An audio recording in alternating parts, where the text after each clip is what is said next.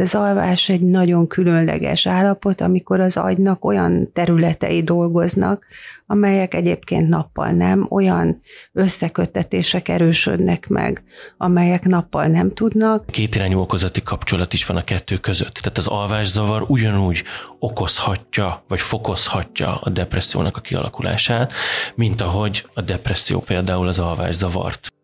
Sziasztok! Én Bánhalmi Kata vagyok, és köszöntelek benneteket a Köszjó a harmadik részében. Nagyon köszönjük, hogy ennyien meghallgattátok, és visszajeleztetek az első epizódokra. Amíg azonban könnyebb észrevenni, ha rosszul, rosszat vagy rosszkor eszünk, azt már nehezebb, hogy mi történik, ha nem tudunk helyesen, jó minőségben eleget pihenni. A mai adásban tehát arra keressük a választ, miért fontos és hogyan lehet jól aludni. Ebben segítenek nekem vendégeim, dr. Várdi Katalin alvásszakértő, tüdőgyógyász és dr. Oczella Péter pszichiáter.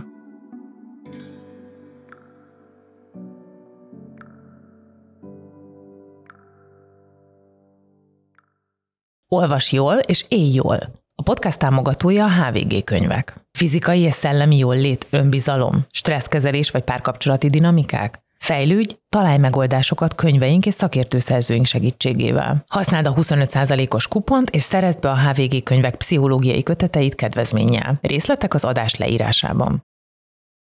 Katalin, Péter, szeretettel köszöntelek benneteket ma reggel a stúdióban. Sziasztok! Sziasztok! A mai beszélgetéssel azt a célt tűztük ki, hogy megértsük, mekkora szerepe van az alvásnak az egészségünkben, illetve hogy megtanuljunk jól aludni. Katalin, el tudod mondani röviden, hogy mit jelent pontosan, amikor alszunk? Mi történik az agyunkkal és a szerveinkkel? Az alvás ez egy roppantúl aktív dolog. Noha az ember hajlamos azt hinni, hogy ez egy passzív tevékenység, és érdemes a lehetőségekhez képest leginkább lerövidíteni, de az alvás egy nagyon különleges állapot, amikor az agynak olyan területei dolgoznak, amelyek egyébként nappal nem, olyan összeköttetések erősödnek meg, amelyek nappal nem tudnak, az egyéb szervekben pedig egy egészen más restauratív funkció indul be, például izmokban, a sportolás után valójában kicsi sérülések keletkeznek, ezt nevezzük, ugye izomláznak, és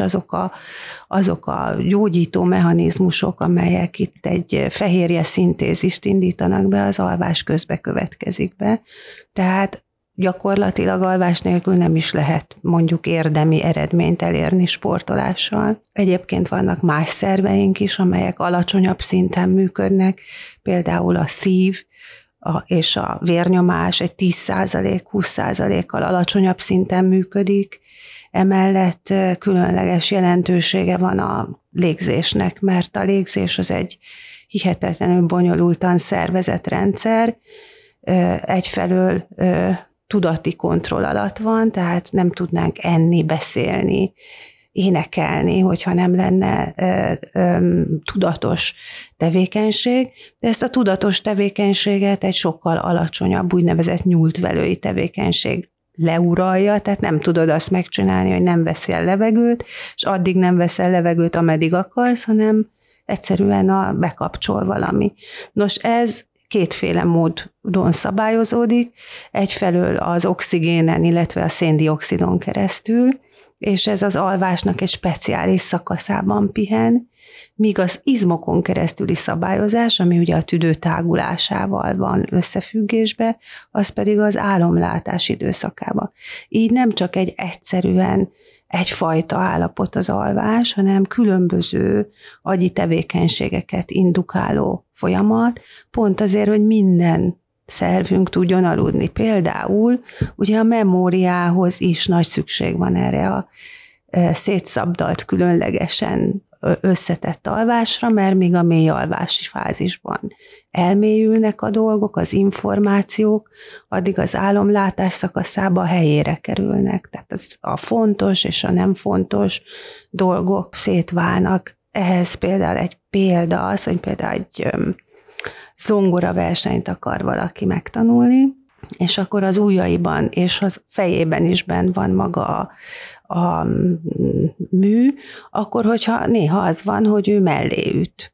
De hogyha nem alszik eleget, akkor a melléütések azok felerősödnek, viszont hogyha alszik, akkor ki tudja tulajdonképpen az agyi tevékenységével választani a lényegest a lényegtelentől, és a koncerten pontosan és jól fog ütni, de ez így van sportban is, akár versmondással, tehát és ennek megfelelően például a tanulás az egy nagyon olyan dolog, amit lehet úgy időzíteni, hogy például jól sikerüljön egy vizsga, de lehet úgy is időzíteni, hogy megjegyezzél egy dolgot egy életre is. A pszichés állapotunkra, a mentális hogyanlétünkre, hogyan hat az alvás, vagy milyen kapcsolat van az alvás és a mentális hogyanlét között? Igen, na most az alvás az egy olyan folyamat, ami nem csak ahhoz kell, hogy kipihenjük magunkat, hanem szó szerint az életben maradásunkhoz kell.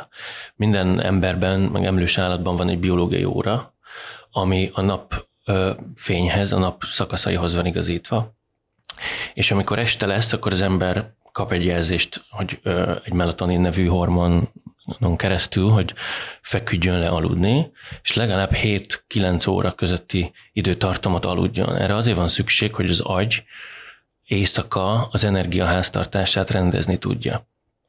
Emellett a hormonrendszer, a vérkeringés, nagyon sok belső folyamat, ami nem csak az agyhoz kötött történik éjszaka alvás közben, de az egyik legfontosabb dolog, hogy az agyunk ki tudja pihenni magát, feltöltődjön, és hogyha ez nem történik meg, és alvás hiányról beszélünk, vagy alvás zavarról, akkor ez rövid idő alatt ahhoz vezet, hogy az agy majdnem valamennyi területe károsodást szenved. Tehát a hangulat szabályozás, tehát például, hogy irritáltabb, nyugtalanabb, impulzívabb, mérgesebb, később pedig letargikus, nagyon fáradt lesz az ember, illetve az, hogy a memóriája, nem csak a memóriája, hanem gyakorlatilag a gondolkodása, az leépül. Nagyon fontos, hogy az immunrendszere is ott töltődik fel az embernek. Tehát, hogyha az immunrendszerünk nem tud feltöltődni, miközben alszunk, betegségekre fogékonyabbak is leszünk.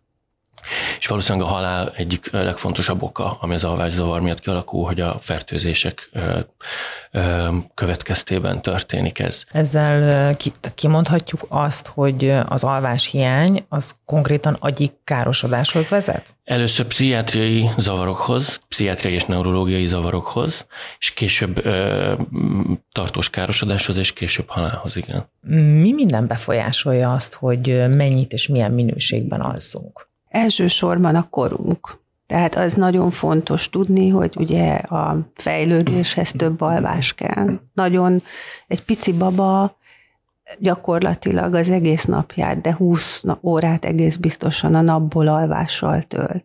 Ennek a nagyobb része úgynevezett REM alvás, tehát talán érdemes elmondani, hogy az ember alvás struktúrája az különböző alvásokból áll, és az alvás mélységekből, illetve az alvás különböző összeállításban ciklusok alkotják, és a korosztálynak megfelelő ciklus számot érdemes kialudni, több részletben korosztály szerint, illetve földrajzi helyzet szerint ahhoz, hogy kielégítő legyen az alvásunk, restauratív legyen az alvásunk, és azt az éberséget éljük meg, mert az alvás ellentéte ugye az éberség, és az éberség az, amit nekünk el kell érni éberlétbe ahhoz, hogy na most, hogyha nem jól alszunk valami miatt, ez az éberség az, ami csorbát szenved. Az éberség számos dologból tevődik össze, így a reakcióidőből, a hangulatból, a szociális képességeinkből, a gondolkodásunkból, az izmaink működéséből, és ahhoz, hogy ez mind megfelelően történjen, ahhoz egyfelől kell mély alvás. Ez egy felnőtt ember esetében körülbelül 25-30%-át, de 25-öt biztos ki kell, hogy tegyen az alvásból. A REM alvási fázis, ami a rapid szemmozgásoknak a rövidítése, és ez körülbelül szintén 1/3 teszi ki az alvásnak, és emellett van úgynevezett felületes alvás, amiben a kapcsolatok közti feladatok nőnek meg az agyban.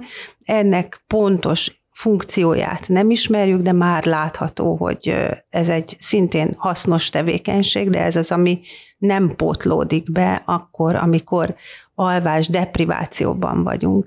Érdemes beszélni az alvás megvonásról, mert ugye akkor látjuk az alvás, szükségességét, hogyha tudjuk, mi van akkor, hogyha nem alszunk. Ugye az alvás megvonás az lehet akut, és akkor jönnek ezek a hatások, amiket mondunk, hogy álmosak vagyunk, meg nem tudunk odafigyelni, meg a baleseteknek a kockázata megnő, de lehet az alvás megvonás krónikus.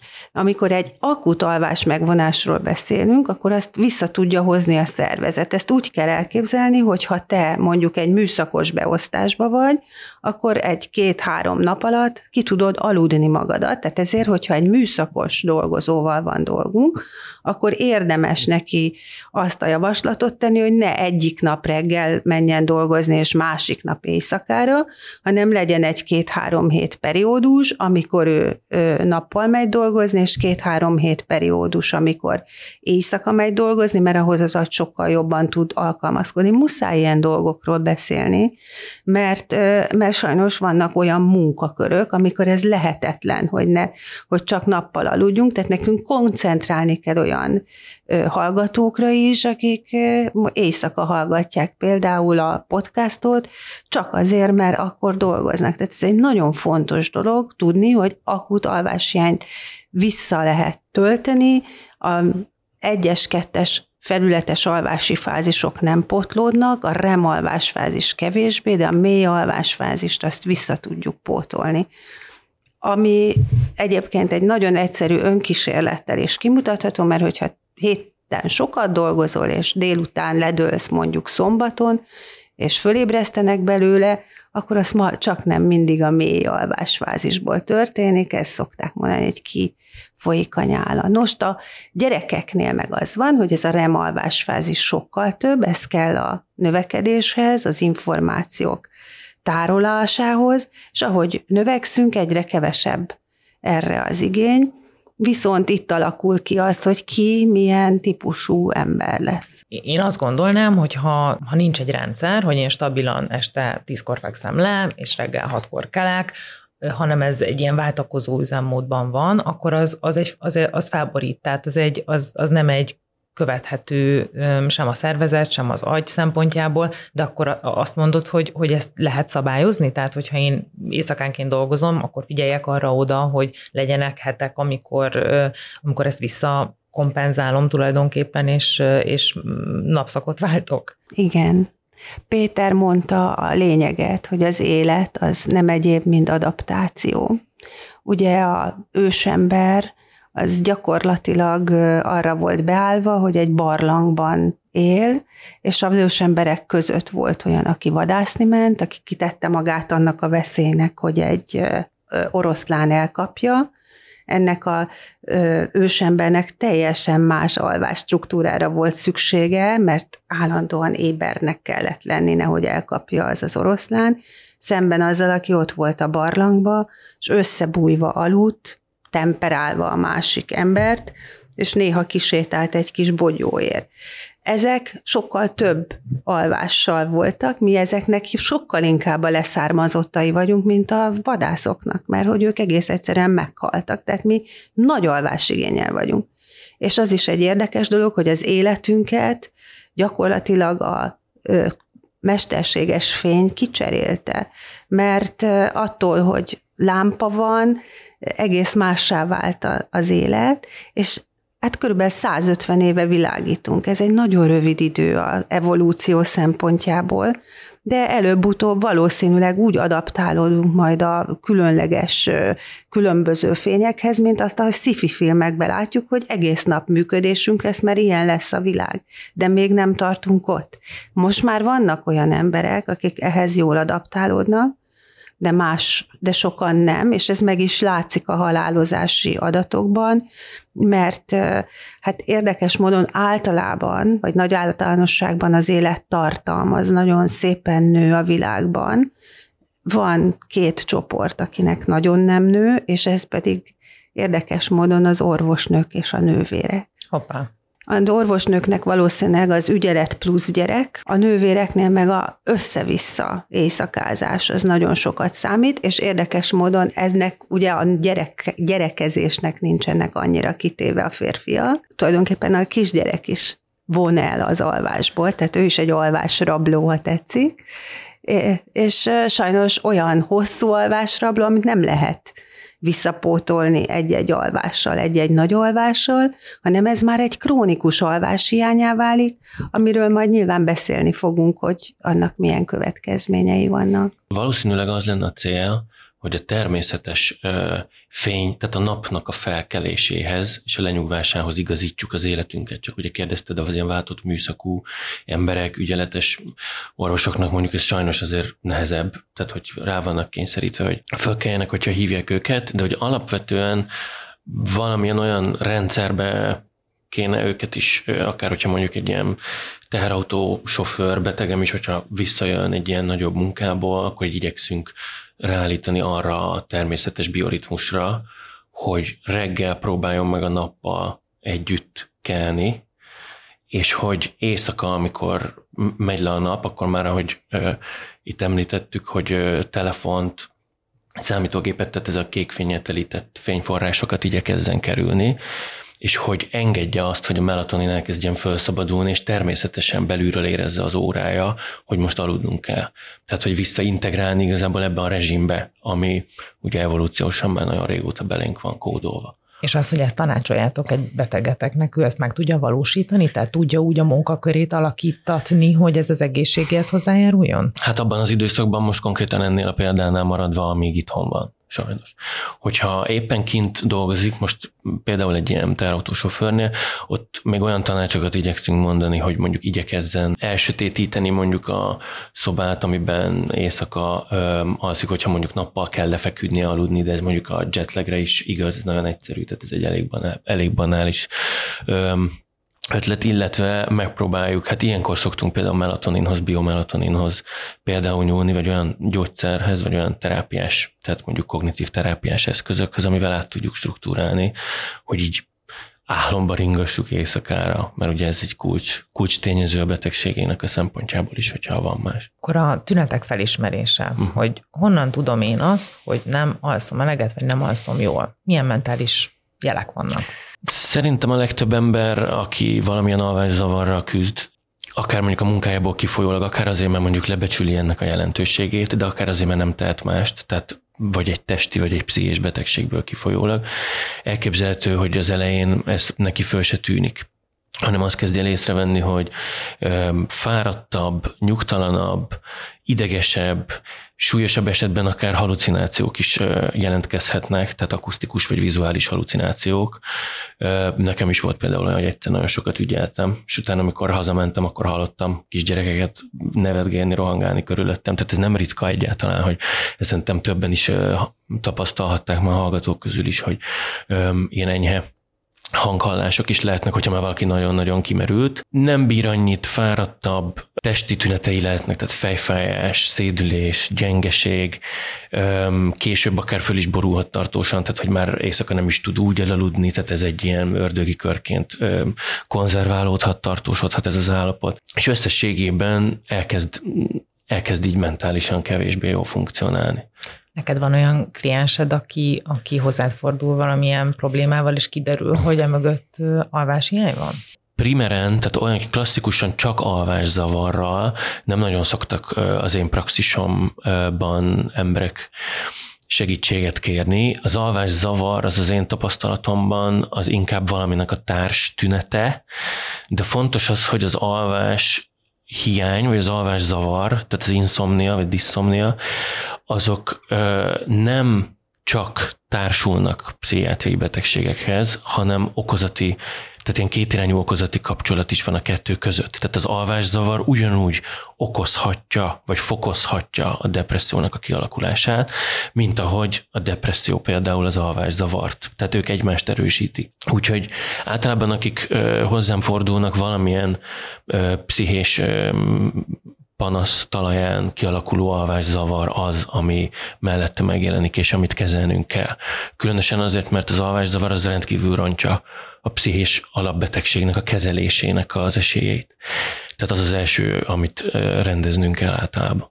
Katalin, te is említetted ezeket az élethelyzeti alvászavarokat, legyen az az anyaság, ahol ugye egyszerűen a gyerekünk szabályozza azt, hogy mennyit alszunk, vagy az éjjeli munkaidő, vagy ugye itt szóba került akár a szorongás, vagy a pánik, mint szintén egy olyan élethelyzet, ami befolyásolja, hogy hogyan alszunk. Akármelyiket, de lehet, hogy külön érdemes beszélnünk kicsit az anyaságról, kicsit erről az éjszakai munkavégzésről. Hogyan lehet elindulni abba az irányba, hogy ezt megfogjuk egyáltalán, vagy elkezdjük fejleszteni, mert hát ki vagyunk téve külső körülményeknek. Az alvást azt be kell emelni a iskolai tananyagba, tehát beszélni kell róla, tudatosítani kell. Például nagyon egyszerű dolog, hogy az előbb beszéltünk a fejlődésről. A kamaszokról azt mondjuk, hogy hát milyen rendetlenek, nem fekszenek le, kompjútereznek, nem tudom micsoda, borzasztó. Holott az igazság az, hogy nekik egész másképp működik a hormonális rendszerük, nagyon erősen ugye éjszaka dolgozik a növekedési hormon, és az az érdekes, hogy a kamaszoknál sokkal később indul el, tehát egész más a cirkadián ritmusuk, ez a belső biológiai órájuk, teljesen más, mint a kisebb gyerekeknek, meg a felnőtteknek. Ezt például mi egyáltalán nem vesszük tudomásul, mert a mai világban is van 0. óra, ami teljesen értelmetlen. Az érettségi 8 órakor kezdődik, amikor még gyakorlatilag az agy alszik, tehát társadalmi mozgalom kell arra, hogy a tudománynak ezen állításait, amik már bizonyítottak, be lehessen vinni a mindennapokba. Tehát ez az első, hogy aki a munkát szervezi, az iskolát szervezi, legyen tisztában azzal, hogy hogyan működik a biológiai órája az embereknek.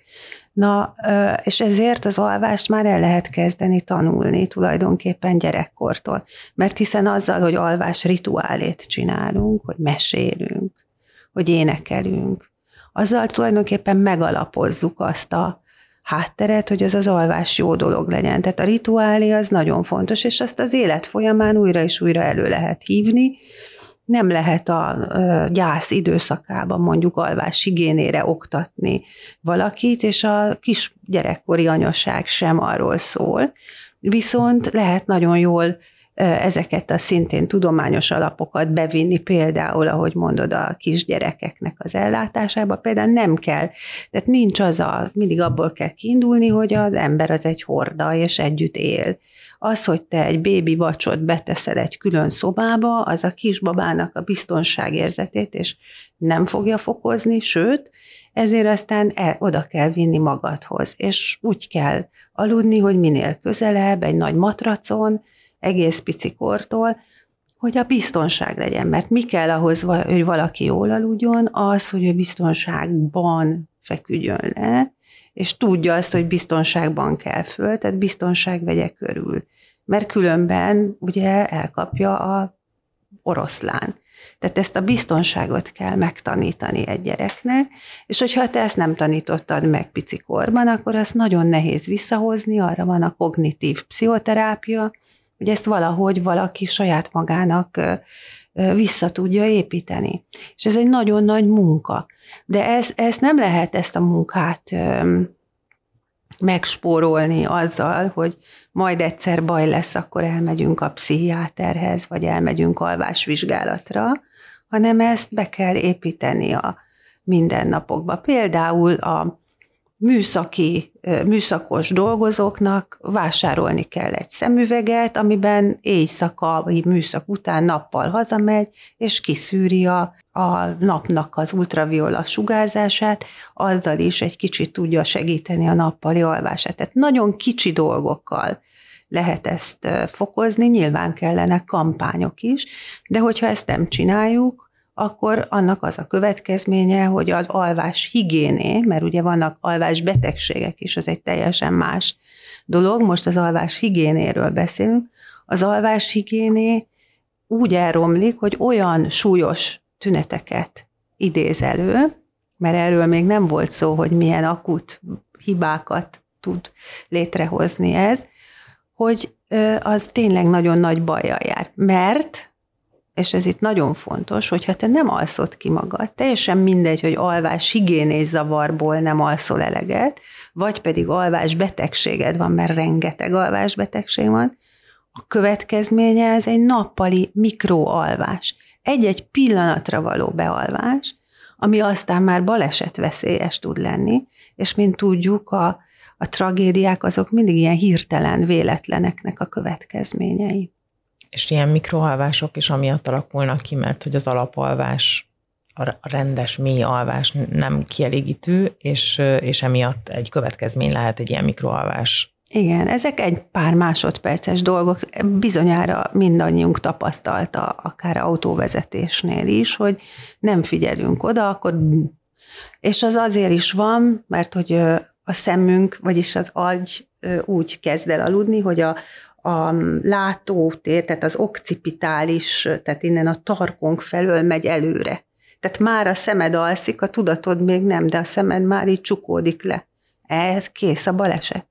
Tehát csak a szerencsém múlik. Tehát ezért nagyon fontos ez. Nagyon megérintett, amit mondtál a biztonságérzetről a gyerekeknél. Viszont ez felmerült bennem, hogy akár a szorongásos betegségeknél, felnőtteknél, akár egy túlhajszoltabb élet során a biztonságérzetnek a hiánya az, tehát akár gyerekkorban, akár felnőttkorban milyen szinten járul ahhoz hozzá, hogy tudunk-e aludni, vagy sem? Szorongásos zavarok nagyon gyakran járnak együtt alvás zavarokkal, tehát hogy alapvetően a szorongásos zavarok mélyén ugye pont ez a biztonságérzetnek a hiánya van, és az ölt különböző formákat. Tehát hogyha van ennek egy konkrét formája, például fóbiák, vagy agórafóbia, vagy akár generalizált szorongás, tehát csak egy egész nap látható szorongásos érzés. Ez éjszaka ugye elalvásnál a múlton való rágódást ruminációnak hívunk, vagy pedig a jövőn való rágódást is jelenti. Tehát az ember forgolódik, aggódik, fél, ennek különböző testi tüneteivel, akár a pánik szindrómáig elmenve, tehát nagyon sok az éjszakai túlsúlyú pánikroham is, illetve az éjszakai izzadás, fogcsikorgatás, remegés, az alvási paralízis, tehát amikor az ember így úgy érzi, hogy be van zárva a testébe, és mint hogyha valaki bejött volna a szobába, vagy ilyen rém érzetei vannak, a pulzus fölmehet, és az egész alvás, gyakorlatilag az elalvás is, az átalvás is, meg az ébredés is károsodik. Ugye én alapvetően így az alvást ezt erre a három részre szoktam felosztani, tehát az elalvási nehézség, az átalvási nehézség, illetve az ébredési nehézség, ami mindha három érintett ilyen szorongásos tünetekben. Én csak az ismerőseim körébe kérdeztem körbe, ki hogyan alszik, és megdöbbentő választ kaptam, mert több mint a fele a megkérdezett barátaimnak azt mondta, hogy nem alszik jól, vagy nehezen alszik el, vagy megébred éjjel, vagy keveset tud aludni, tehát én most azt érzékeltem csak ezekből a válaszokból, hogy ez egy sokakat érintő probléma. És a kérdésem az az, hogy hogyan lehet abba az irányba elindulni, akár a saját biztonságérzetünk növelésének az útján, akár a rituálék útján, hogy elkezdjünk jobban aludni. Én azt szoktam mondani, hogy az alvás a nappalban van elásva. Az első számú dolog, hogy ahogy Péter az előbb mondta, hogy teret kell adni a saját óránknak, hogyha felkelsz, akkor érdemes legalább 5 percet kimenni erkélyre, kertbe, érezni az, hogy milyen időjárás van. Gondoljátok csak el, hogy hányszor van az, hogy felkelsz, beülsz az autóba, elmész a munkahelyre, fogalmad nincsen, hogy milyen az idő, mert még csak az autóval öltözöl, azt tudod, hogy esik az eső, ez kell. Talán még azt mondom, hogy a mezitláb is egy nagyon hasznos dolog, hogy érezzed, de hát talán télen nem kell mezitláb kimenni, de azt sem mondanám ördögtől valónak. Nagyon fontos, hogy a napnak legyen egy terve. Tehát valamilyen ilyen váz, amihez ragaszkodunk, ami persze ad tereket arra, hogy változtassunk, de legyen egy menetrend, amit a szervezetünk megszok. Aztán az is nagyon fontos, hogy valamennyi én időnk legyen, mert az, hogy csak interakcióban vagyunk folyamatosan, az nem teljesen jó, kell 1/4 óra elvonulás, nagyon sokan rohannak. Szerintem nagyon hasznos a földdel való kapcsolat is. Tehát azok az emberek, akik kertészkednek, virágokkal foglalkoznak, teljesen más jelleget öltenek. A sportolás, az például egyáltalán nem mindegy, hogy mikor csináljuk. Sportolás, ez nagyon fontos, az sem mindegy, hogy milyen jellegű, de semmiképp nem 3 órával lefekvés előtt. Ugye vannak nagy alvásrablók. Ezek közül az egyik a koffein, azt mindenki tudja, azt hiszen arra használjuk. Tehát a koffein az egy nagyon hasznos kardiovaszkuláris szempontból, egy nagyon hasznos valami, de csak bizonyos időszak előtt. Tehát délután 2 után, hogyha mondjuk 10-re tervezünk egy elalvást, akkor már ne ígyunk, tehát legyünk ilyen tudatosak. Itt muszáj egyet kérdeznem, mert pont gondolkoztam ezen a koffein mítoszon, hogy ez sem mindenkire ugyanúgy hat, hogyha például az olaszokra gondolok, akik este 9-kor még lehúznak egy eszpresszót, és köszönik szépen, jól vannak. Ez mindenkire ugyanúgy hat a koffein, vagy van, aki azért bőven ihat még akár délután is kávét, és fog tudni aludni? Van olyan ember, aki a kávéra úgy reagál, hogy teljesen nyugodtan, békésen alszik, ugyanakkor ez nem biztos, hogy ilyen egyértelmű, mert a kávé ezeket a mély alvási hullámokat, amikről itt beszéltünk, tudja például akadályozni. Tehát attól, hogy elalszik, még nem biztos, hogy olyan kipihenten minden mély REM meg non-REM fázisban kellemesen elmerülve ébred föl, de vannak olyan emberek, akik egyébként igen. De azok szerintem kevesebben vannak. Tehát több az olyan ember. Én a magam részéről alapvetően azt javaslom, hogy ne fogyasszanak kávét az emberek, vagy ha igen, akkor 2 előtt, ahogy itt a Katalin is mondta. És még valami nagyon fontos a földrajzi helyzet. Ugye az olaszok sziesztáznak, tehát ők részletekben alusznak, ami a mi földrajzi egységünkön egyáltalán nem szokás, és megint teljesen más alvási szokások vannak ott északon, ahol gyakorlatilag az egész nap sötét. Tehát ez minden tekintetben fontos dolog, hogy mi most magyar helyzetekről beszélünk, és igen, a koffein az egy délután fogyasztva egy alvásrabló, mert nem megfelelő az alvás struktúra. Ugyanígy alvásrabló az alkohol. Ugye azt gondoljuk, hogy na hát egy pohár bor vagy sör az milyen isteni dolog, de ez nem isteni, mert egyáltalán nem lesz mély alvásunk, csak felületes alvás és valamennyi REM-fázis, és így nem lesz helyes az alvás struktúra. Ez nagyon szépen mondja a magyar nyelv, az álomittas szót, mert ugye nagyon hasonlít az alvás hiány tulajdonképpen a részegséghez, tehát ugyanolyan effektusai vannak. De hát azt mégsem mérik, ugye nulla tolerancia van autóvezetés esetén alkoholra, de azt senki nem fogja ellenőrizni, hogy előző nap kialudtad magad, vagy nem. Tehát azért ez egy teljesen a te felelősséged. Viszont a veronai buszbalesetbe bizonyította, ami egy Olaszországban lezajlódott per volt, aki egy alvásbeteg volt, egy kezelt alvásbeteg, nyugodtan dolgozhatott kezelve. De ő nem vitte el azt a készüléket, ami az alvásához szükséges, ezért nem aludt jól előző éjszaka, mikroelalvás következtében történt a baleset, tehát az illetőt elmarasztalták ezért a balesetért, egyébként jogosan, és azt gondolom, hogy az elalvásos balesetek azok ékes példái annak, hogy sokkal több felelősségünk van a saját életünkkel. És ezt azért is mondom, mert most bele kell csak abba az egyszerű ténybe gondolni, hogy hány nővér és hány orvos van most ma Magyarországon, és ez mit jelent a mi számunkra, akik még nem vagyunk betegek. És valószínűleg ez azt jelenti, hogy mi rólunk már nővér, orvos egyáltalán nem fog gondoskodni, valószínűleg valami artificiális intelligencia, magyarul, hogyha mi még nem vagyunk teljesen az alfa generáció vagy Z generáció emberei, akkor kénytelenek vagyunk valahogy tudatosan megőrizni az egészségünket. Nem csak az egészségünket, hanem vagy nem csak azt számít, hogy hány évig élünk, hanem azt, hogy hogyan élünk, milyen aktivitással. És hogyha ezekre a kis dolgokra, mint alvás, étkezés, sport nem figyelünk, akkor sajnos hát egy kerekes székben üldögélve hosszú életet fogunk élni, mert ez a baj, ez a helyzet.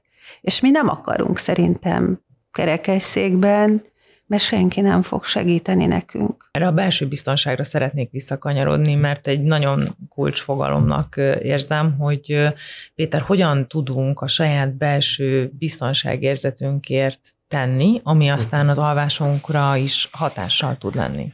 Igen, na most ez a belső biztonságérzet meg úgy alapvetően az alvás zavarnak a kezelésében fontos az, hogy ha bármilyen ilyen panasztünet fölmerül, hogy először nézzük meg, van-e mögötte akár testi betegség, akár pszichiátriai betegség. Nem biztos, hogy van.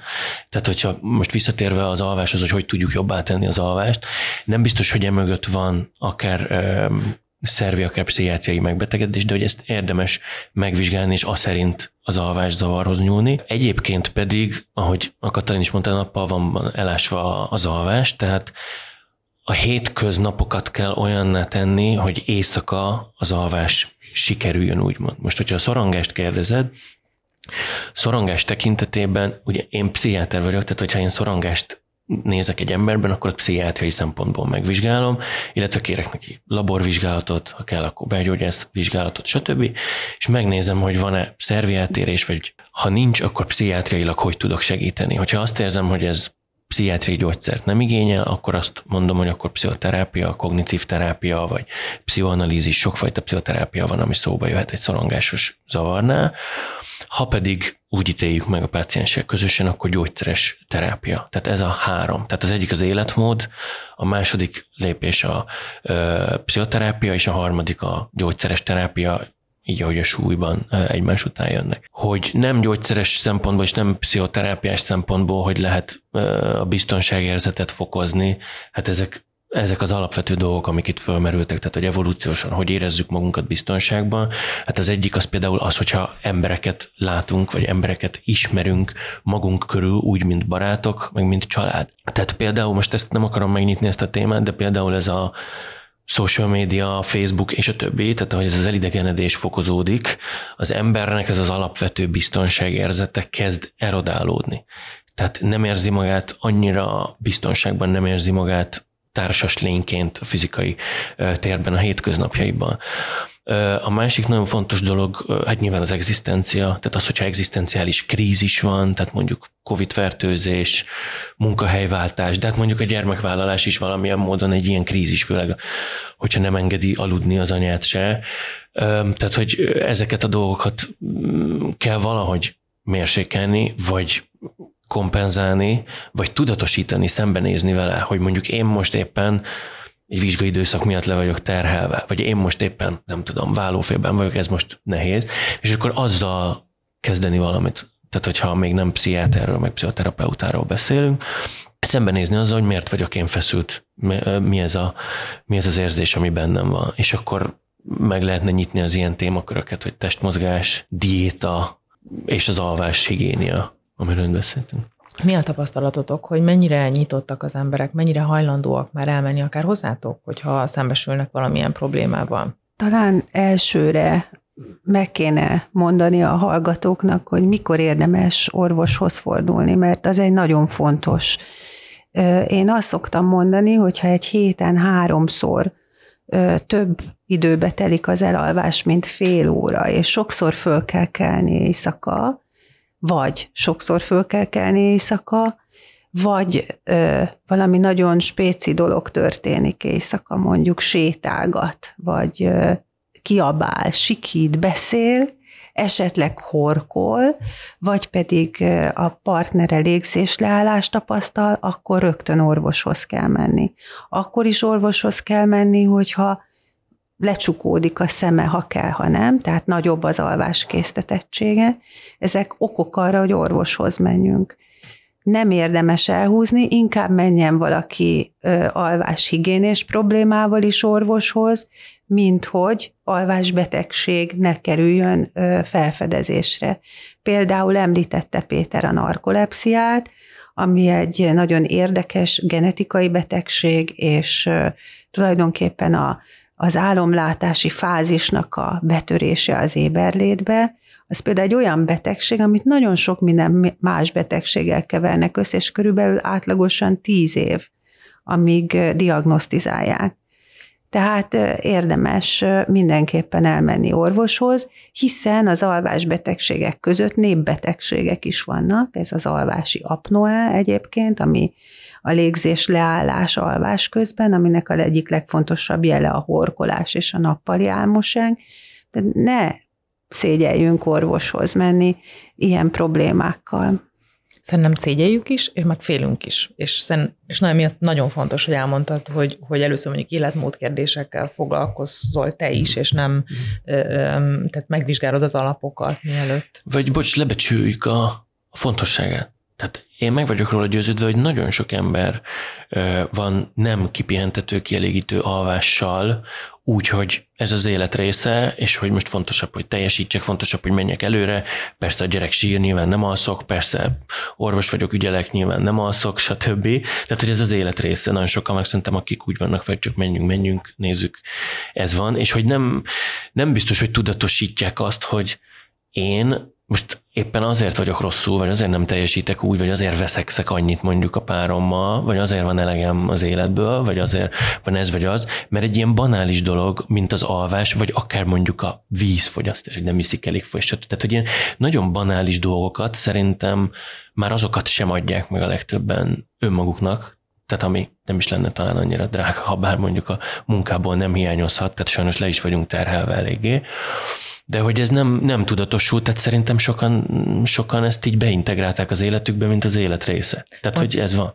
Pont az előző adásban hangzott el, hogy az ember az egyetlen olyan élőlény, aki így önként megvonja magától az alvást, mert hogy más ezt nem csinálja, ez így van. Állatokon gondolkozom, hogy van-e olyan, aki, de hát szerintem van egy csomó állat, akitől az ember vonja meg az alvását, tehát az ember az egy nyilvánvalóan sok esetben másokra, hát ezt tudjuk, és saját magára káros lény, úgyhogy érdemes ezt mindenképpen. Az ember ugye mindent kontrollálni akar, és az, hogy úgy működjenek a dolgok, ahogy ő szeretné, az egész egyszerűen kiesik akkor, amikor alszik. Tehát ezért is nem akar annyira aludni. Talán egy dolgot elmesélek, egy ilyen történetet, ami egy nagyon egyszerű történet. Volt egyszer egy páciensem, egy hölgy, aki az édesanyját ápolta.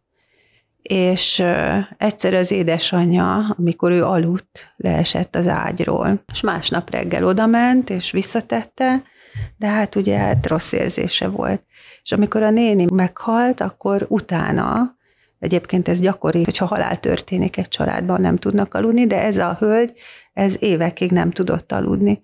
És nagyon-nagyon hosszú munkával lehetett oda visszajutni, pszichoterápiás munkával, hogy ő egyszerűen nem mert aludni soha többet gyakorlatilag mélyen, amióta leesett az anyukája az ágyról. Tehát ilyen egyszerű dolgokon múlik, és ehhez tényleg nagyon nyitott pszichoterápiás gondolkodás is kell, hogy ebben tudják segíteni a pácienseket. Tehát ez egy nagy, ugye ma már semmi nem egyéni munka az orvoslásban, ez is egy nagy-nagy tím munka, hogy átlássuk az alvást, mert vannak belgyógyászati vonatkozásai, vannak pszichiátriai vonatkozásai, pszichoterápiás vonatkozásai, és hát az alapvető diagnosztikát alvás specialisták, vagyis szomnológusok végzik. Szóba kerültek az állatok, és itt muszáj behoznom a hajnali pacsirtát, meg az éjjeli bagyot. Van az embernek ilyen természetes alvás ritmusa, ami nem megváltoztatható, vagy lehet-e ezen változtatni? Ezt főként például olyan szempontból kérdezem, hogyha mondjuk egy párkapcsolatban él egy hajnali pacsirta, meg egy éjjeli bagoly, akkor ők így mit kezdenek egymással? szeretik egymást, akkor megoldják, de nyilvánvalóan lehet, tehát én nagyon sok pácienssel találkoztam, ahol mindenféle ilyen probléma fölmerült, és tényleg jó akarattal ezeket meg lehet oldani, mert úgy osztják meg a munkát, vagy úgy osztják meg a mindennapjaikat. És hát beszéljünk is erről, a hálószoba a szexre is való, tehát két dologra való, aludni és szexre, és ez is egy nagyon fontos dolog, amit meg kell csinálni, egy pacsirtának is, meg egy bagolynak is, abszolút meg lehet oldani, jó, tehát a csapatmunka itt is nagyon fontos, alkalmazkodni kell egymáshoz, és hogyha kialusszuk magunkat, akkor ez az adaptációs képesség is sokkal jobb.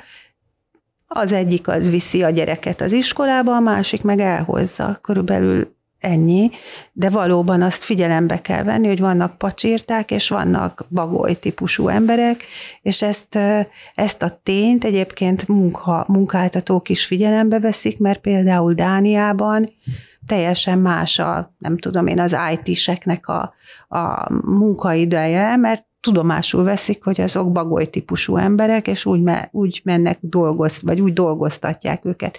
Illetve a HR-ben figyelembe veszik ezeket a tulajdonságokat, és azt szerint szabják meg akár az éjszakásoknak, vagy a műszakos beosztásokat is, hogy ki milyen adottsággal rendelkezik ezzel kapcsolatban. Szerintem ez nagyon előremutató dolog. És akkor felmerül bennem a kérdés, hogy lehet az egészséges, hogy valaki éjjel van ébren, és éjjel dolgozik, és nappal alszik? Én ezt sokszor hallom betegektől, hogy én 2-től 10-ig típusú ember vagyok, tehát hogy hajnal 2-kor szeret lefeküdni, 10-kor kelni, tehát hogy ő ilyen típus. Én alapvetően inkább arra tendálnám őket, hogy a napnak a ritmusa szerint legyenek az elalvás ébrenlét ciklusai. Tehát én azt gondolom, hogy ez a cirkadián ritmusa, hogy a Katalin is mondtad, ez a biológiai óra, ez nem véletlenül van így beállítva, és én el tudom azt képzelni, hogy lehet benne ilyen, amit itt beszéltünk, hogy evolúciósan, hogy volt olyan, aki nem tudom, akkor ment ki őrködni, vagy nem tudom, mamutot vadászni.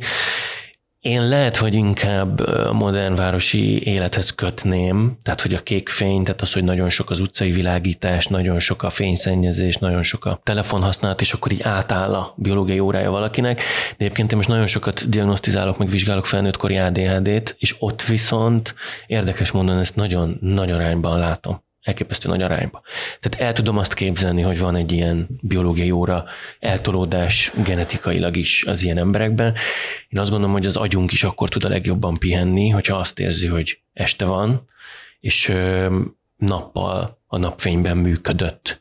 Egy nagyon fontos dolog itt, ami fölmerült ezzel kapcsolatban, hogy ez az éjszakai alvás, hogy mi miatt olódik ki, hogy nagyon sokan mondják azt nekem, hogy éjszaka tudnak élni. Tehát az, hogy hazaér a melóból 4-kor, 6-kor, 8-kor, és nem akarja ezt az én időt megvonni magától. Ami egy borzasztóan kétélű fegyver, mert ugye az ember úgy érzi, hogy többet rekreálódik, de közben ugye ez az alváshiány, ez krónikussá válik, rááll, hogy ez a normális, nyilván nem normális, nyilván rosszul érzi magát, nyilván nem normális az, hogy ilyen rövid időt kap az agy, hogy pihenjen, és emiatt ilyen apró, krónikus ilyen diszfunkciók kezdenek kialakulni, és egyszerűen ez egy csapda helyzet, én azt látom. Tehát, hogy az emberek nem tudják napközben ugye magukat kikapcsolni, lehet, hogy nem is arra tervezik a napot, tehát, hogy 8-tól 8-ig dolgoznak, 8-tól 6-ig, és hogy ekkor van időm, hogy mosogassak, ruhákat megcsináljam, mit tudom én, megnézzek egy sorozatot, elmenjek ezt csinálni, azt csinálni, amazt csinálni, együtt legyek a párommal, vagy bármi, és hogy kitolódik ez az elalvás, tehát hogy nem fér bele az életükbe, igen. Pedig, hogyha egy kicsit jobban ezt így megszeretnék, az emberek a saját alvásukat, mert nagyon gyakran mondják nekem azt, hogy hát nem akarok aludni, mert akkor kevesebbet tudok ugye élni, kevesebbet tudok szórakozni, kevesebbet tudok olvasni, kevesebbet tudok ezt csinálni, azt csinálni, hogy esetleg az alvást újra úgy megszeretni, hogy úgy menjen le az ember este, hogy ez jó nekem. Ehhez a gondolathoz annyit szeretnék mondani, hogy az önfegyelem az egyáltalán nem leírandó dolog. Tehát nem csak önmegvalósítás van, hanem önfegyelem is. És az a testünk érdeke, mert hogyha a krónikus alváshiányt nézzük, akkor az hova vezet? Ugye növekszik a sztróknak és az infarktusnak az aránya, ami rendkívül fontos. Magas vérnyomás lesz, mert egyáltalán nem tud lemenni éjszaka megfelelő mértékben a vérnyomás. Nagyon sok kutatás bizonyítja, hogy minél kevesebbet alszol, annál gyakoribb a dementálódásnak az esélye. Nagyon sok egyéb betegség is jelentkezik, így, de ami a legfontosabb, és amire tényleg az előszobája a nem alvás, az a testsúly növekedés. Ha nem alszol eleget, akkor valahogy fönn kell tartanod az energiaszintedet, és nasolni fogsz. De ez mind nem elég, mert azok a hormonok, amik lebontanák a zsírt, nem működnek. Ebből következően diabétesz is lesz. És hogyha ezt mind összeadjuk, akkor meg már nem éri meg nem aludni, mert helyette majd rengeteg gyógyszert kell szedni, ami szintén nem egy nagyon jó dolog. Úgyhogy én azt gondolom, hogy érdemes arról beszélni, hogy aludni, érdemes arról beszélni, hogy érezzük biztonságosnak az alvásunkat, mert például, hogyha rossz ágyban fekszünk, ami a gerincünket nem pihenteti kellőképpen, akkor nem is fogunk akarni oda menni, lefeküdni. A megfelelő hőmérséklet például sokkal melegebben alszunk, mint ahogy a testünk azt szeretné, jobb a 18 fokos alvásban könnyebb elérni a mély alvásokat. Ezt nem biztos, hogy megtesszük. Tehát eleve lehet, hogy magunk úgy érezzük, hogy hát minek legyünk itt, amikor nem is kelünk frissen. Tehát például, hogyha rendszeresen nem kelünk, ezt az előbb talán nem hangsúlyoztam eléggé, de ha nem mindig fáradtabban ébredünk, mint ahogy lefekszünk, akkor is orvoshoz kell mennünk, akkor valami nem oké. Tehát ezt mindenképpen meg kell nézni. Ez a kis külső dolgok is számítanak. Lehet, hogy te nem horkolsz, de a párod horkol. Az már nem oké, szintén, mert akkor te nem alszol jól.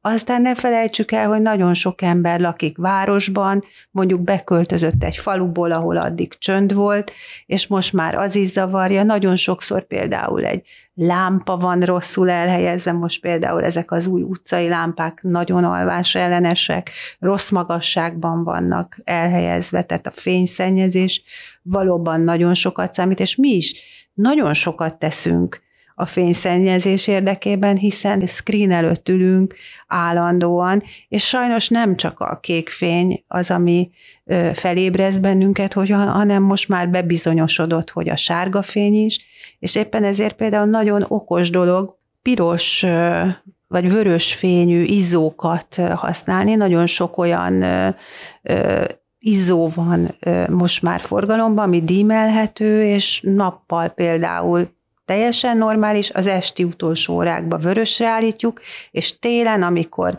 későn kell föl a nap, akkor pedig kékre, mert akkor nagyon jól föl tudunk vele ébredni. Tehát nagyon sok segítség van, de azt össze kell rakosgatni magunkba.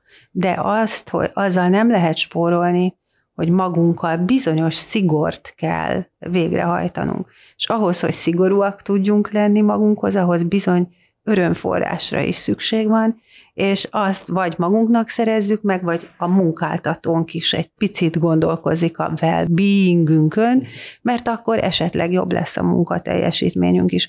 Nem mindent az ember maga tud megtenni magáért, van, amit a külvilágnak kell, és sajnos a helyzet az, hogy most két háború folyik körülöttünk, ez a bizonytalanságot növeli, nem vagyunk megelégedve a politikával, vagy a helyzettel, az is ezt növeli.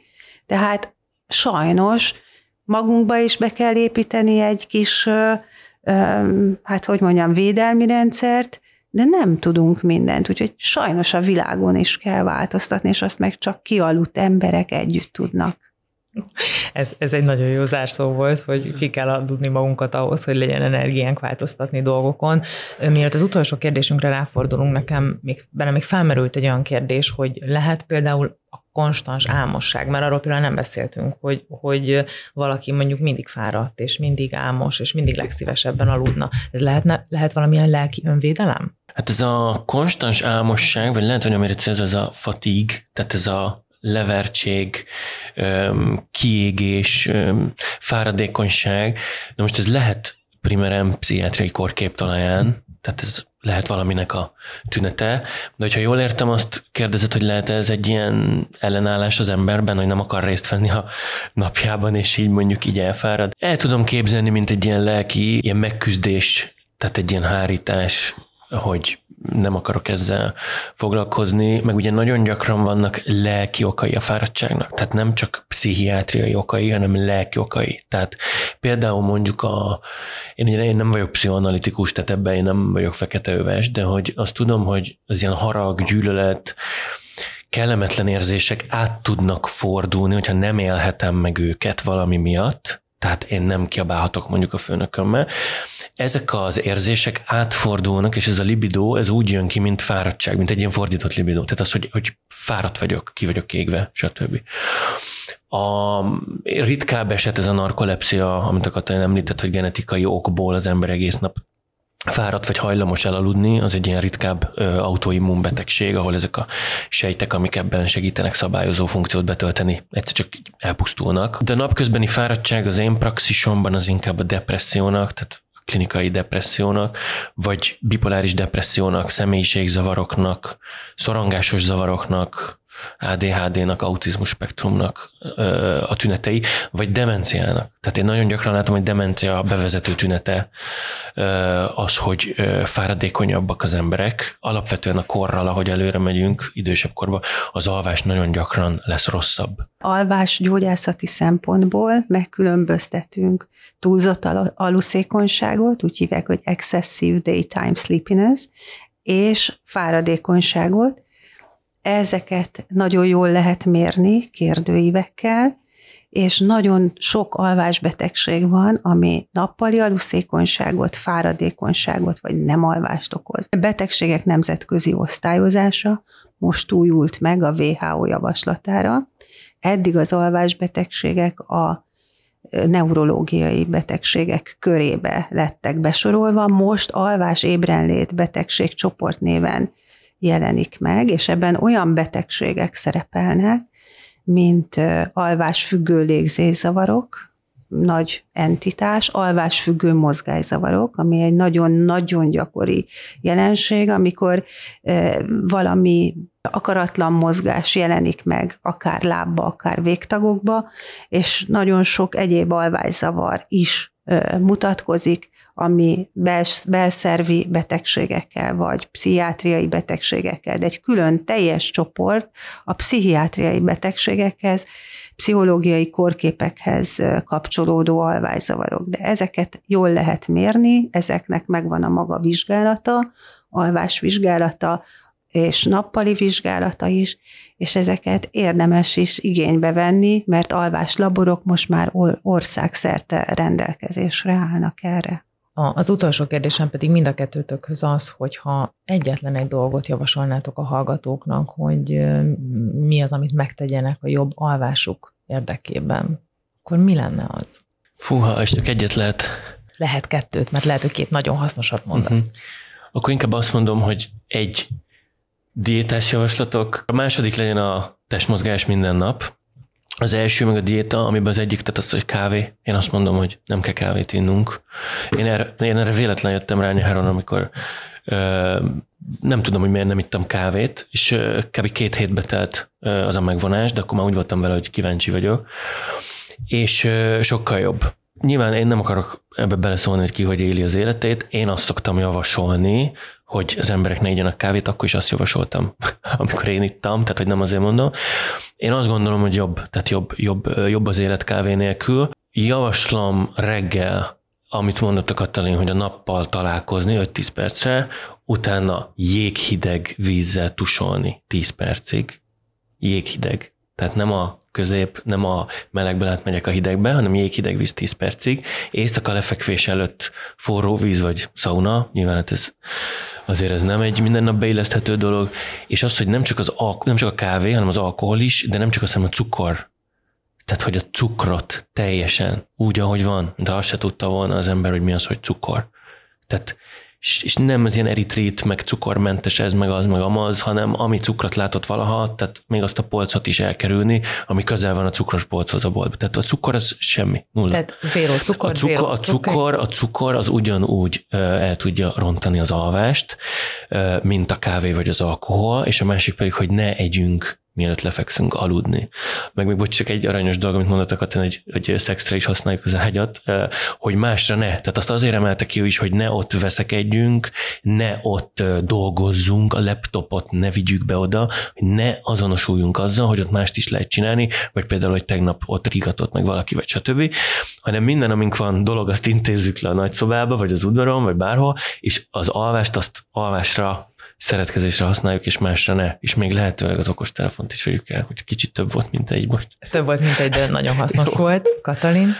Hát én a napi örömöt, én azt tartom legjobbnak, hogyha föl tudjuk sorolni az, hogy mi jó dolog történt a nap folyamán velünk, és mi az, ami rossz, azt meg elengedjük. Ehhez sok munka kell, hogy megtanuljuk, viszont kicsikorban, hogyha ehhez hozzászokik egy gyerek, akkor ez rutinná válik, és sokkal könnyebb lesz az alvás. Nagyon szépen köszönöm, hogy itt voltatok, és bízom benne, hogy fogjuk még tudni folytatni ezt a beszélgetést. Köszönjük, sziasztok!